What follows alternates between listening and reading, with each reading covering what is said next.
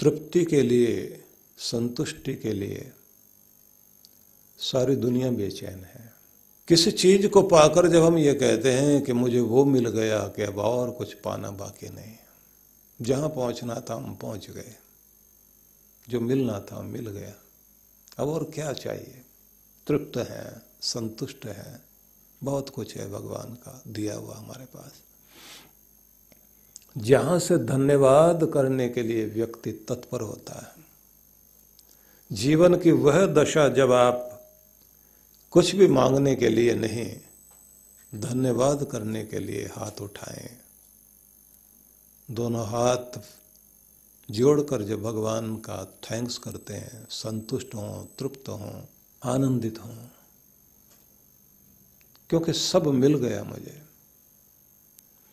तो कहते हैं कि दुनिया की किसी भी चीज़ को पा लेने के बाद तो आदमी ऐसा कभी नहीं कहता। थोड़ी देर अगर कह भी दे तो फिर बेचैन हो जाता। बढ़िया मकान बना लिया तो आदमी कहता है कि बस और क्या चाहिए, पूरा है। जीवन चल जाएगा, संतुष्ट हूँ। बढ़िया गाड़ी ले ली तो हम कहते हैं कि बस अब मैं संतुष्ट, तृप्त हो गया हूँ, इससे आगे क्या चाहिए? अच्छा रिश्ता हो गया तो लोग कहते हैं कि बस एक दूसरे को पाकर हम पूर्ण हो गए, अब और तो कुछ चाहिए नहीं। दो अच्छे आत्माओं का साथ मिल गया तो और क्या चाहिए? किसी पद पर पहुँचने के बाद लोग कहते हैं, जहाँ पहुँचना था पहुँच गए, शिखर पर पहुँच गए तो और क्या चाहिए? लेकिन संसार में ये विचित्रता है कि जैसे ही किसी चीज़ पर आप पहुँचते हैं और उससे बेहतर चीज़ कोई सामने से गुजर जाए। हमारे मकान के साथ ही कोई और बढ़िया मकान बना ले और अपनी हीनता का बोध होने लग जाए तो वो तृप्ति जाती रहती है। इतना अच्छा आर्किटेक्ट इसने किया, इतने अच्छे ठेकेदार से कॉन्ट्रैक्टर से इसने बनवाया, इतने अच्छे तसल्ली से, इतने ही समय में ये इतने पैसे लगा करके काम कर लिया। और कितना बेहतरीन। मैंने थोड़ा जल्दबाजी कर ली, मैंने थोड़ी गलती कर ली। अब बेचैनी अंदर शुरू हो जाती है। और अब उसके बाद आदमी सोचता है कि इससे बेहतर होना चाहिए। और ये तो रात दिन मेरा दिल जलाता है सामने खड़ा होकर। और दुनिया आके तारीफ़ भी इसी की करती है। तो आपकी तृप्ति गई। क्योंकि तुलना में जैसे ही आप आ गए और संसार में ये तुलना ही चलती है। मेरी गाड़ी से उसकी गाड़ी बहुत अच्छी है। इसलिए ये विज्ञापन वाले लोग भी ऐसा ढूंढ के लाते हैं। कि मेरी कमीज से उसकी कमीज सफ़ेद क्यों? यही तो समस्या है, तृप्ति नहीं मिलती। मेरे बच्चों से ज़्यादा अच्छे बच्चे उसके बड़े लायक हैं, बड़े आज्ञाकारी हैं, बहुत प्रेम वाले, बहुत ध्यान रखने वाले हैं।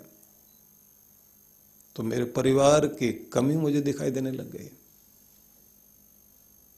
हर चीज़ में आप जब तुलना करने लग जाते हैं, जो कुछ मुझे प्राप्त है, उससे बेहतर दूसरे के पास है।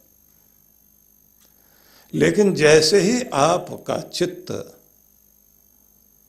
शांत और स्थिर होने लगता है, और आप अपने भीतर में स्वयं में स्वयं को देखना शुरू करते हैं तो कहते हैं कि आपको बेचैनी भी अंदर से आती है तो शांति और संतुष्टि भी अंदर ही आती है।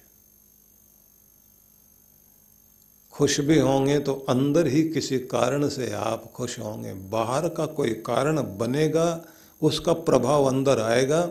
इसलिए आप देखते हैं कि हंसने की बात भी सुनाई जाए तो कुछ लोगों को जिनको समझ में आता तुरंत हँसते हैं, कुछ को थोड़ी देर बाद समझ में आता, फिर खुश होते हैं। तो बात सुनने से बाहर से प्रभाव नहीं पड़ा। जब अंदर जाके टकराया, समझ में आई बात और महसूस हुआ तो ताला खोला अंदर का तो हँसी बाहर आई। तो हँसी भी अंदर के कारण ही बाहर आएगी अंदर अगर उदास आप बैठे हुए हैं और कितना भी कोई हंसाने की बात सुनाए, गुस्सा और आ जाएगा आपको कि मज़ाक बना रहे हो तुम मेरा। सारी खुशी अंदर से आएगी, दुख भी अंदर से आएगा। डराने वाली चीज़ें बाहर होंगी, लेकिन जब उसका प्रभाव अंदर आएगा, तब आप डरेंगे। बच्चे के पास डरने का अनुभव नहीं है तो वो सांप से भी खेलने लग जाता है। वो आग में भी हाथ डालने लग जाता है। अंदर अनुभव दुख के कर रखे हैं हमने। वो अंदर जो अनुभव हमने दुख के किए हुए हैं, किसी भी चीज़ को देखने के बाद हम उन्हीं के कारण दुखी सुखी होने लग जाते हैं। भगवान कृष्ण ये कहते हैं कि तुम अपने चित्त को एक विधि से स्थिर करना सीखो। वो विधि क्या है? योग सेवया। योग के सेवन से।